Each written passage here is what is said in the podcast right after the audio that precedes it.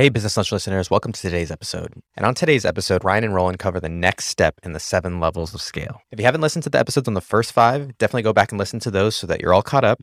And if you want to take a free assessment and get a downloadable workbook on how you can move from level to level, go to getscalable.com slash download.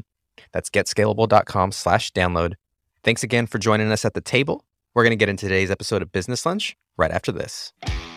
How much more successful would you be if you had lunch with insanely successful entrepreneurs who shared their biggest secrets on how they think and achieve success? Well, now you can. Hear successful entrepreneurs reveal their step by step strategies and other fascinating stories. So grab your seat at the table, because this is Business Lunch with Roland Frasier and Ryan Deiss.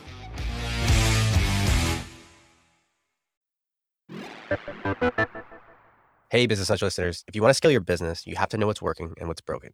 And to date, Ryan and Roland have started 13 companies from scratch. They've funded a dozen more and directly advise hundreds of CEOs and entrepreneurs on how to grow and scale their companies. And over the years, they've identified the eight key domains that allow a business to scale to eight figures and beyond. And they use those eight areas to help entrepreneurs and CEOs find their current strengths and weaknesses and understand the constraints that are getting in the way of them scaling.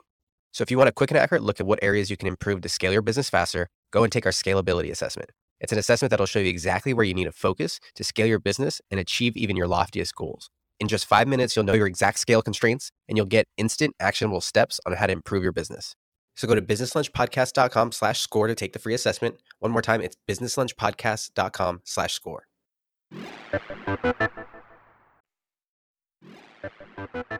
About a year ago, my friend asked me if I'd ever thought about how big my company would be if I had never ever lost a customer. And that's a pretty crazy thing to think about. Of course, 100% customer retention is, as far as we know, impossible. But after that conversation, I, I, really started thinking about how to increase customer retention. And after all, the more customers that you keep, the more money you do make. And it's generally 100% profit. So, as most of you know, one of the most proven ways to increase retention is to communicate with your customers, which is why I've really been focusing on making our email newsletters great. And if you're interested in doing the same thing, I'd like to recommend you to our partners, the Newsletter Pros. They've done a ton of research on how email newsletters can make a big impact on customer retention, and they'll share it with you for free. Just text retention, R E T E N T I O N, retention, to 208 269 9111. That's 208 269 9111 and get your free retention guide. Hey, everybody, welcome to Business Lunch. I am Roland Frasier, and my wonderful eye candy co host there is Ryan Deiss. How you doing today, Ryan? I'm doing great. I feel bad for all the people just listening on the podcast who don't get to see the eye candy. Unfortunately, right? we are also on on YouTube. So so yeah, so that's so we got that going for us. We got that going for we us. Nice. So I think we're still talking. We're, we're we're talking seven levels. Is that correct, Roland? We are, and today I believe we are on level six, which is one of my favorites. Talking about acquisitions. Do you want to do a quick recap of the of the other five?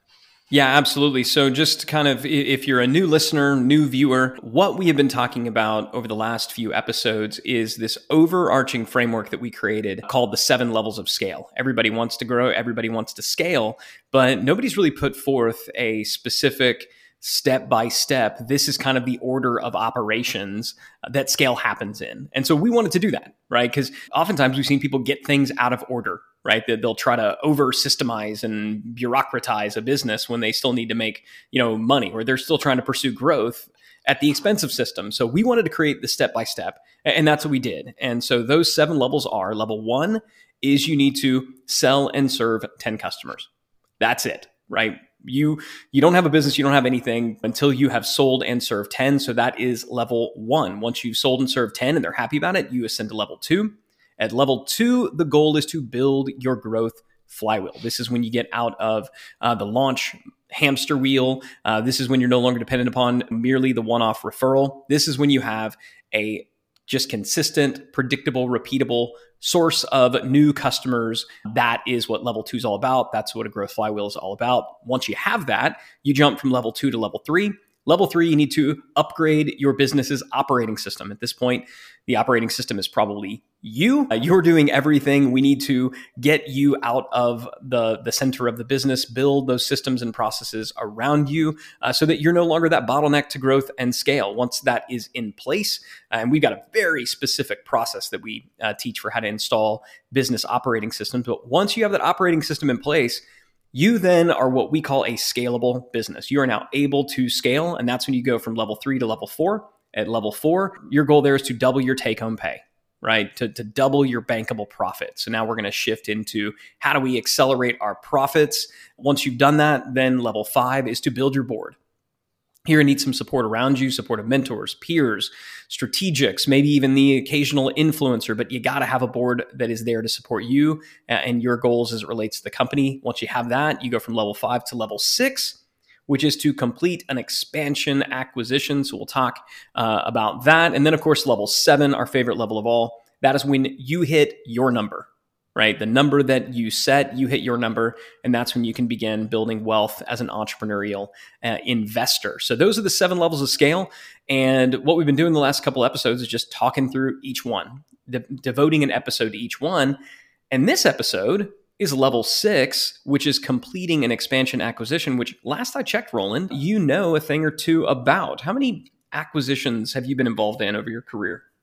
We're pushing over a thousand at this point. So it's been I've been a long career though. So Yeah, no. Those of you who don't know, uh, Roland's pushing ninety. So started back in the Truman administration, I believe. No, anti-aging stuff going on, some experiments. Yeah. Uh, went out to yeah. uh, area, you know, fifty. I can't say, and you know, so some cool things happened. Then there was that deal with Satan that you made. That was also, uh, boy, you know, you, know, you talk about negotiating. that guy. No, in all seriousness, you you've been able to all deals with Satan aside. You've done so many deals for obviously the businesses that we've been involved in. We've done you know a fair number of them, but in a previous life, you were an attorney. So your background yep. is is on the legal side. So you got to see uh, behind the scenes of a lot of these deals, how they're structured, how they're negotiated, the deals that go well, the deals that don't go well. Also, I know been an entrepreneur even before then and, and saw Forever. deals happen.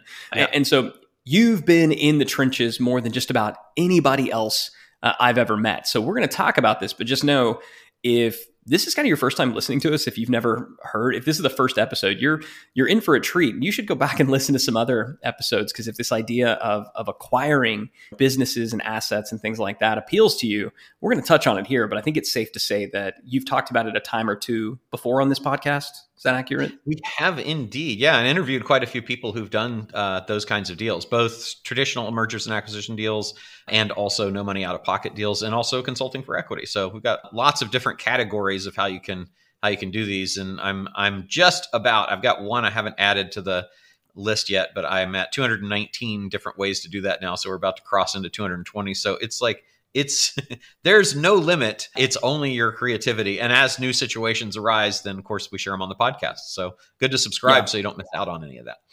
Yeah so make sure you subscribe. Also shameless plug. We do almost not every month, but at least every other month, uh, you run a five day challenge called the Epic Challenge that is all about kind of the the the nitty gritty of, of what we're going to talk about here. And that's right. at getepicchallenge.com. Yeah. So if this appeals to you, we're going through that, that'll be a good next step. But kind of, I guess, first question I have, and, and I know we've gotten this question from our clients. We're talking about scale and specifically scaling your business. And a lot of mm-hmm. people say, like, I could see acquiring a business to get into business. I could see down the road maybe doing certain acquisitions, but like really having this as an as a level, like this being one of those critical essential stages. I know it's even something that I questioned when we were working mm-hmm. through this. So, why do you believe that acquisition, right, and this concept of expansion acquisition, so not acquisition just to get into business, but acquisition for people who are already in business, why is it such a critical aspect of scale? Yeah, um, so it's not, and it's not just my belief. The nice thing is, is that the data supports it. Uh, McKinsey did a study of about 800 of their fastest growing clients, and McKinsey's one of the top, top, top consulting firms uh, on the planet. And what they found was that mergers and acquisitions was the fastest way to grow a company consistently, and that it absolutely needed to be part of the growth strategy of all of their clients. And so that's pretty cool that that like the data supports that and and it makes sense because if you want to double the size of your business literally overnight, you can simply go out and acquire another business of an equal size, which that's the simple way to look at it. What I think a lot of people miss out on though is that if if you're thinking about why do you want to grow? Like why do you want to grow and and how do you want to grow? Well, I want to grow to achieve my goals. Okay, great. What can help you make that happen? Well, the easy thing that most of us would know about if we went to any kind of business school would be what they call a horizontal acquisition, meaning that you acquire your competitors. Because obviously, if you acquire people who are doing the same thing that you do, providing the same product or service to the same audience, then that's a direct competitor and you'll reduce the amount of competitors and you'll increase your market share. So if I want to increase my market share, I like to look at acquisitions as what goals do I want to achieve? I want to increase my market share acquire a competitor. That could be a direct, indirect, could be a substitute or replacement product. It doesn't have to be like the exact product or service to the exact audience. It could be a replacement or substitute product to the same audience, or it could be the same product you provide, but to a different audience. So there's a lot of combinations to mix and match right off the bat in talking about how can I acquire competitors. And that's going to get you market share, which is cool. But maybe you want to acquire to solve a challenge that you face which is currently constraining your growth.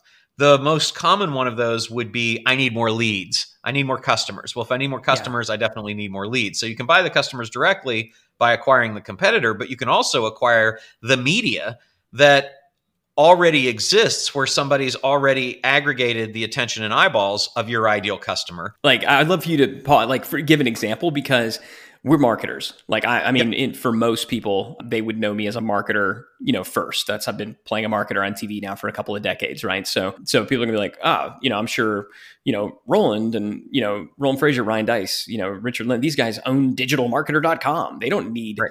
why, why, why? So why would we?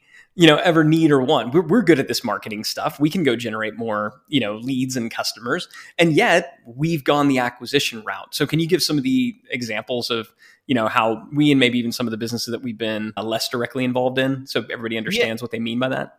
Yeah absolutely. I, I think that that it's also like if you're if people would ask themselves well why would digital marketer need more ways to get leads i mean we're always looking for more leads right, right. it's so yeah. we're, we're and and we're not constrained like we look across channels. We look at tiktok and youtube and facebook and instagram. We look at google. We look at so that's platform channel but we also look at organic like organic versus paid even on those channels. There's seo there's uh, social organic there's paid. So we're tr- you know we're looking everywhere. So one of the places though that is one of the richest veins of customers is that if we can identify as we teach a digital marketer our ideal customer, our avatar, then we go out and find somebody that's already gathered a whole bunch of those people and we acquire that. Well, if we can acquire that asset for less than it would cost us to acquire all those customers individually, we just made a great deal.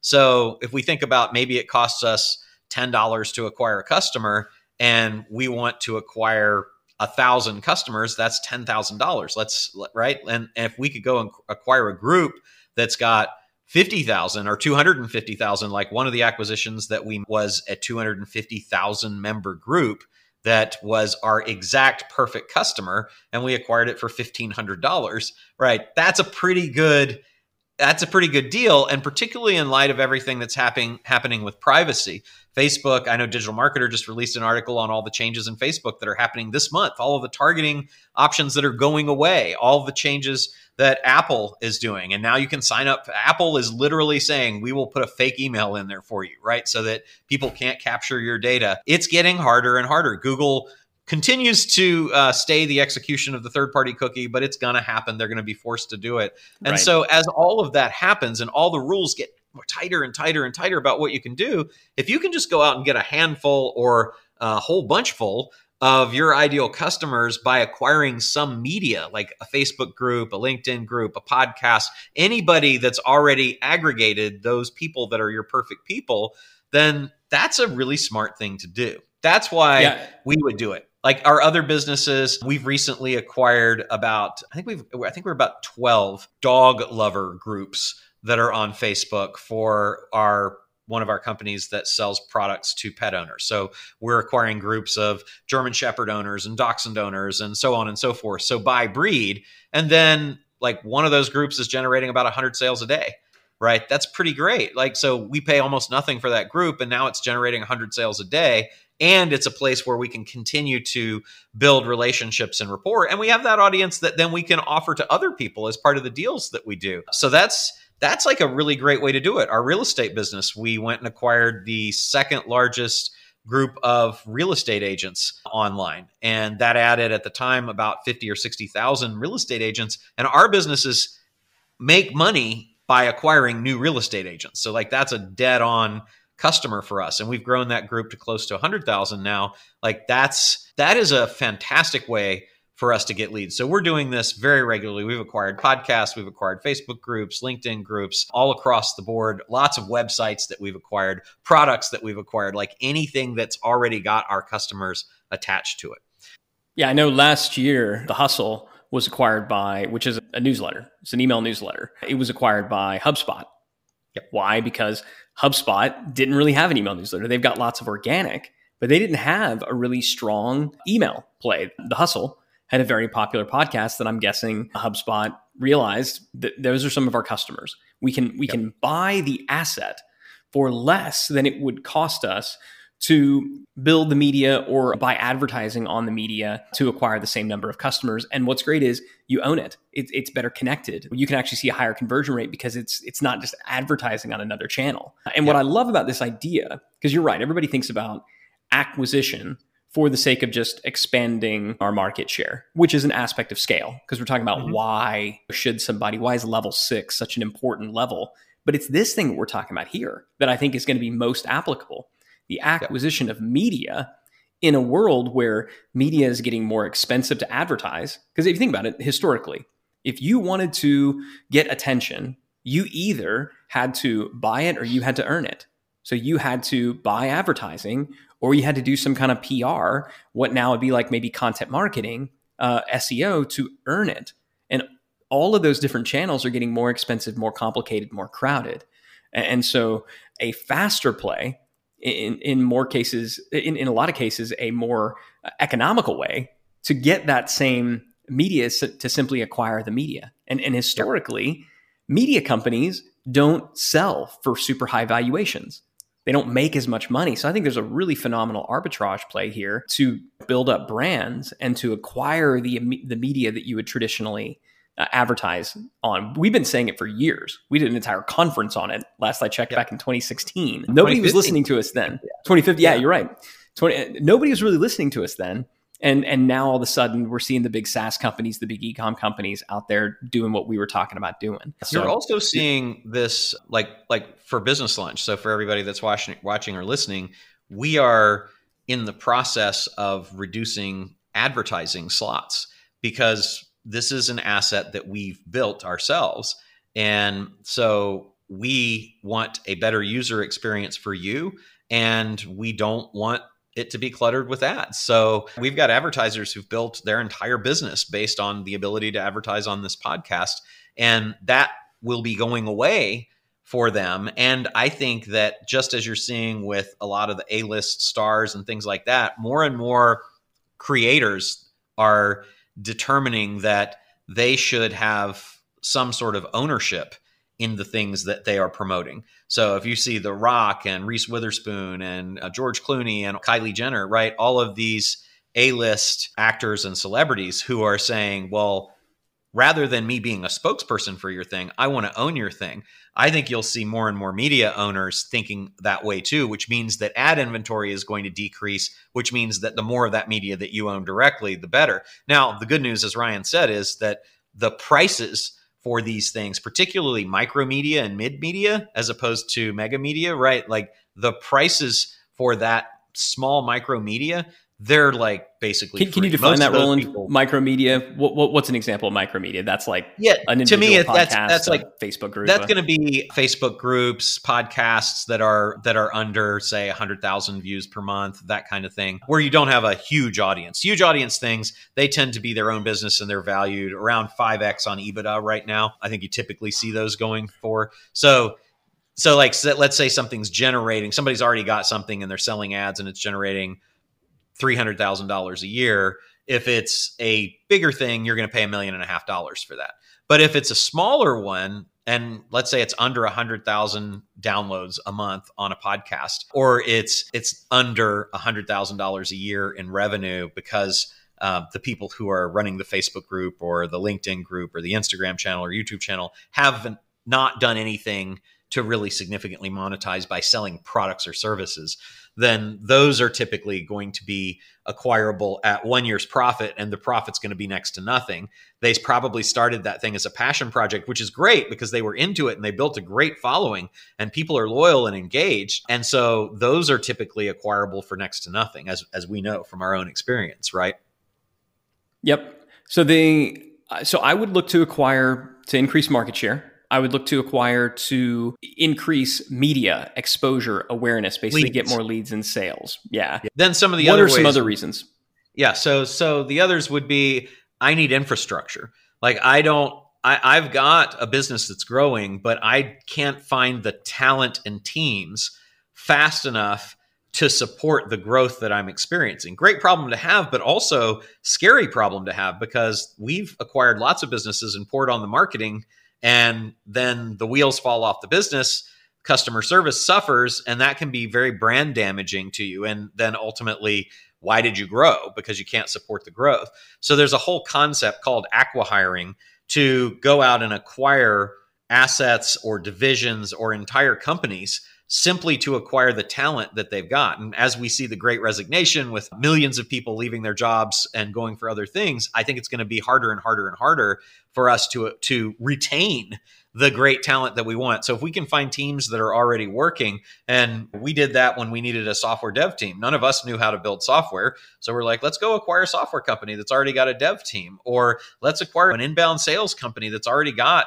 a sales team, those, those can be critical, or we're always looking for operators. So if we can acquire a business that has a great operator already attached to it, and then that person runs the thing that we acquired plus our company that didn't have an operator at the head of it, then that solves that challenge. So that's a really, really good reason to acquire and and quite applicable right now in these times in particular, right? Yeah. So the walk, so walk me through uh, the process, right? Let's say that I bought into this and I'm and I'm thinking, okay, I want to get into this acquisition game. I want you to walk me through the process, but before that, because I think still a point of belief that people might be thinking is, I, I can't afford it. Like, there's no way yeah. I can I can afford to do it. And, and so I, I will say, number one, there's a reason this is at level six and not necessarily level one or two, right? So there's an assumption that you do have a bit more profitability. You've got you've got some cash flow. You you've got uh, some history there. Also, you're going to be able to plug this in and hopefully ROI it almost immediately, if not within the first kind of 60 or 90 days. But even if I'm still struggling a little bit there, could you speak to number one? What type of investment does it look to acquire? And I know it's wide across the board, but what what are some of the spend? And then just walk me through the process because I think once people get okay with maybe this is something I could do, they'll be open to the process. Yeah, I think that it doesn't really like traditionally, it's going to require you to go and probably come up with 20 to 40% down. And so if you're buying a million dollar asset or business, then you're going to come up with somewhere between 200 and 400,000 dollars to do that and then you're going to get financing with personal guarantees from a bank or a credit union or maybe you're going to go to if you're in the United States the SBA the Small Business Association or there's similar organizations in other countries. And so that's a that's a very traditional deal. But there's a lot of creative deals that you can do as well. So I mean the truth is that that you can start here and then go back to level 1. So you can start at 6 and then go to 1 because you can acquire whether you've got cash or not. And so one of my favorite challenges is to acquire businesses with no money out of pocket. That's what we teach at, at the getepicchallenge.com site. And and so it's basically just identifying the categories of companies that you are interested in acquiring and then identifying the specific potential candidates there and then reaching out to them and having a conversation with the owners about the possibility of an investment. An investment can mean cash in the traditional deals, but an investment is generally any thing where you're providing capital to a company. And if you look up the definition of capital, it's basically it can include cash, but it's really resources or things of value. So that can be your intellectual property, your sweat equity, your operational skills. It can be money from other people. And then one of the things that I did quite a bit of in the 80s was that was the era of leverage buyouts. And so what I thought was really cool about leverage buyouts is that there were companies that were buying other companies and paying for them just with the assets and income from the company they acquired. And so that's a very cool strategy that you can apply as well. And so, how would that work today? It, can you give me an example yeah. of like, or a case, you know, hypothetical even? Yeah, yeah. I mean, just just straight out, straight out case study is looking at and we've we've had hundreds and hundreds of people do deals like this but one of my favorites is the largest deal that's happened so far was a service provider company that was an insurance service com- type company. And they were interested in acquiring agencies to expand their business. So they're looking at how can I acquire a team of people to expand the business? And they found an agency that was marketing in their area of expertise. And so they approached them, and that company was doing about $20 million in profit in EBITDA and they acquired that company using no money out of pocket. So that was an $88 million, it's 88 or 89, I forget, uh, million dollar acquisition that was done without any money out of pocket because they basically were able to fold that company into their company and say, "Hey, here's the direction that we're looking at going we want to bring you in and they they were able to do it with a combination of stock and and some other things you know strategies that we use. Like that's a, a big deal. A small deal is we just acquired a, a crm off of flippa in one of our programs that that was listed for $8000 we acquired it for 5000 and um, we simply pre-sold to 10 people that were interested uh, a $500 lifetime membership and so we got in the money to, to complete the acquisition, all cash, no money out of our pockets. And then you own a CRM and you, you've got 10 customers that are great, who love it, but they funded the acquisition of the company. And then there's everything in between. Yeah, and I love that. It's an important distinction because when somebody hears no money out of pocket, that can sound like some kind of scammy late night uh, infomercial real estate kind of thing. That's not what we're talking about. That's not what you're talking no. about. You're saying you, as the entrepreneur, don't necessarily need to bring your own money to it. Money, Correct. capital can come from a lot of different sources. It could be that you're bringing your own talents. I know we've acquired companies because they just knew that if if their company was in our portfolio and if we were doing right. our respective voodoo to it, that it'd be worth more right? So yep. we didn't need to bring money to the table because we brought ourselves. Now, even yes. if you're not um, somebody who can do that kind of thing, you don't have the brand, the network. Uh, what you described is a great one pre-sales we've i've known people we have a mutual friend who did an acquisition and he pre-sold a sponsorship to mm-hmm. this kind of it was an event type type program. He pre-sold sponsorship and that covered what was effectively the down payment. I think he brought in another outside passive investor to cover the rest. So by putting this deal together, his company received the full benefit of the asset, didn't have to come out of pocket at all. Correct. So sometimes you got to put in a little, but I think a lot of people see this as this binary thing where yeah. they're either going to look for just an awful crappy business that somebody's willing to give it to them because it's just so toxic, right? Or they got to come completely out of pocket, write a big check, go into all kinds of debt, take on lots of personal guarantee. And the reality is, is that most of the deals that get done are not in those extremes. Most Correct. of the deals that not just from in our world, but they get done, they're more creative. And, and so, yeah, and I think it's an important, important distinction between no money down and no money out of pocket. And so, the reason I stress no money out of pocket so much versus no money down is no money down typically means that the seller is not going to get anything at closing. And those right. are very, very hard deals to do because right. most sellers who have a profitable company want some cash at closing. Now, they might not want it all. They might not need it all. There are situations where they want to defer it for tax reasons and other things like that. But there's going to typically have to be something at the closing that the seller is going to be able to put in their pocket. So, no money down deals are usually very, very small and not as quality a company as other deals, right? No money out of pocket simply means that there will be very often, almost always, as a matter of fact, cash going to the seller at closing and significant cash but it's not coming from you because we've identified other places 219 of them that you can go and draw from without having to use your cash without having to use your personal credit to do it and without having to go through a bank. Like banks aren't one of my strategies right? I don't use banks. So banks and credit unions and uh, those things they're harder. The deal terms are tough. They put these restrictive covenants in that constrain your ability to move and do things and typically they want personal guarantees which i just don't want to give. Yeah, happy to sell to somebody who's using a bank. Yeah. Um, but uh, yeah, on the on the buy side, uh, the goal is to get more creative. And look, we're all entrepreneurs here. If there's one thing that we should all be comfortable with, it's about being a little bit creative, being a little bit scrappier. Yep. So just to kind of like, I, I guess tie this um, tie this up. Level six, kind of once you're past level three and you are scalable, right? You have increased your your bankable profit. You've built this board around you these things and then and now you're beginning to look for expansion acquisition opportunities. These things are all kind of happening in and around the same time. And, and this is where having a good solid board of advisors can be incredibly helpful because when you talked about the steps right it's identify the need right? A good kind of board of advisors is going to say hey what's holding you back? You don't realize it but you got a people problem Hey, Business Lunch listeners, we're going to get right back to the show. But Roland wanted me to invite you to a brand new training that he's doing on acquiring businesses with no money out of pocket.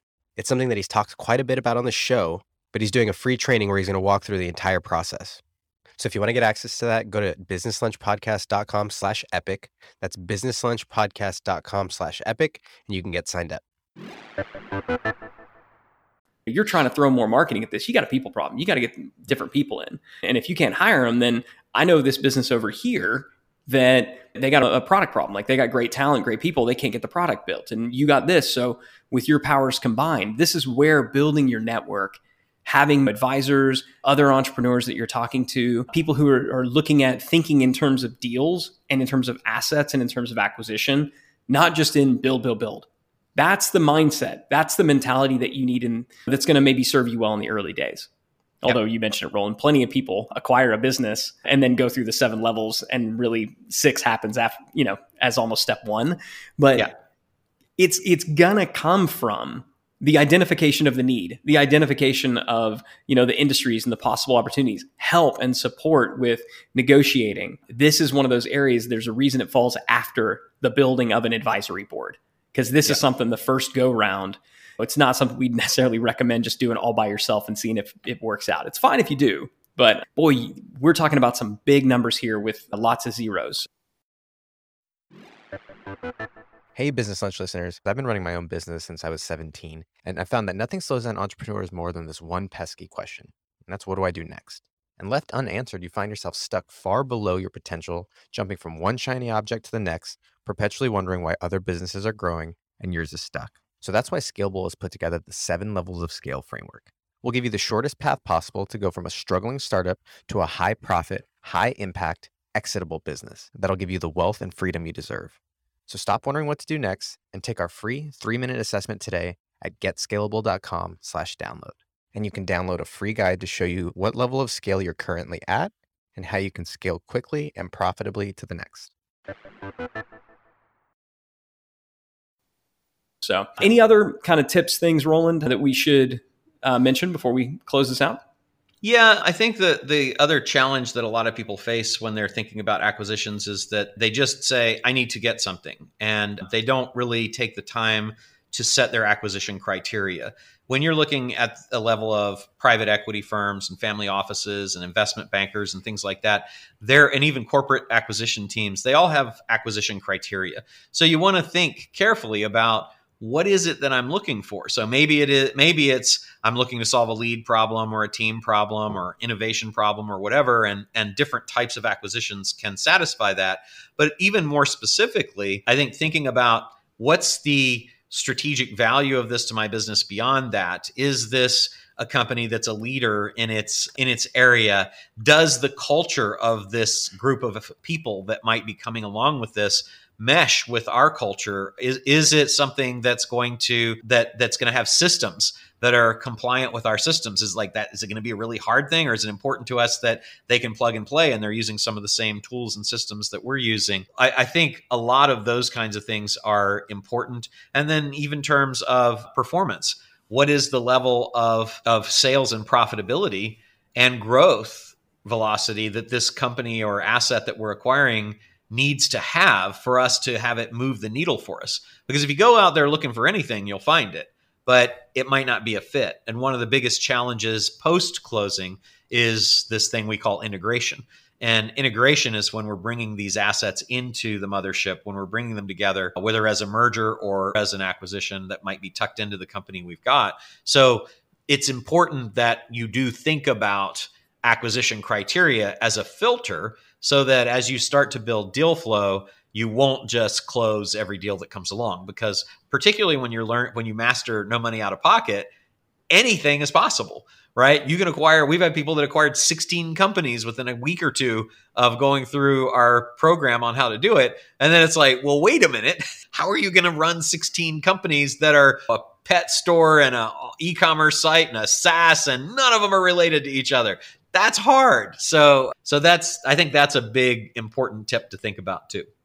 And it's also not just a filtering mechanism in terms of making sure you don't buy the wrong company, do the wrong acquisition. I've also seen people in our in our community and in our world saying, I, I just can't find any deals. Right. And it's amazing how often we'll say, well, what's your acquisition criteria? Like, oh, well, I'm kind of looking for a business that's a bit like mine, but it's like you, the answer is they don't have one. And yeah. just like when you decide that you're going to buy a particular car, we've all had this. I'm thinking about buying this new car. You start seeing them all over the place. Right. Right. I think that's right. like what is it? The reticular activation system. I think is what that's called. It Google it. I, it is really a thing. I didn't just make that up. It's a it's a thing. And and so when you decide ahead of time, and this isn't like some woo woo law of attraction kind of thing. This is just when you decide ahead of time what you're looking at. What was just noise becomes signal right? What was just this thing that, that was out there in the, the general ether, you now see it in a crowd because that's what you were looking for. Right. You, you were looking for Waldo and there's Waldo. And so, so much of the process, if you feel like you've been stifled in the past or if you're worried that you might make a bad deal, something that everybody can do right now is to begin to build out that acquisition criteria. You can inform it over time, perfect it, talk to other people. This is where again mentors can be very helpful. But that is something I think if you're looking for one action item, whether you're at level you know two or level five or level six, uh, I think that's something that everybody could do. Yep, love it. I think that covers that for today. So that's level six in the seven steps. Next time we will do level seven. And if you're enjoying the podcast, definitely subscribe so you don't miss out. Particularly when we're doing series like this, you want to get noticed so that you know not to miss level three or level five or level seven without having to go back and listen. And also, if you enjoy this, we'd love for you to give us a five star review. Just uh, whatever podcast platform you're on, click the review, tell them what you like about it, and that would always be very appreciated. And we love hearing that that kind of feedback means quite a bit to us as well. So that's it for today. We'll see you next time, and we will be covering level seven. Ryan, you want to give a peek at level seven? What's level seven? Level seven's the best. Level seven is when you're hitting your number. Uh, you're living what you refer to as uh, what we call your level seven life, and uh, you are at maximum peak option. You can exit or not exit. You can do the work that you love doing, but um, we got to know what it looks like so that we know when you get there. You don't want to always be resetting the goalpost. We're not celebrating. So yeah, that's what we'll talk about next time. Is what does it look like to hit level seven for you? How do you set those goals, and then what do you do once you hit it uh, so that you continue to to just stay inspired and motivated? All right, we'll see you then. Thanks, guys. You've been listening to Business Lunch with Roland Frasier. If you're enjoying the show, let us know by subscribing and leaving a review. And for more information, go to businesslunchpodcast.com. Thank you for listening.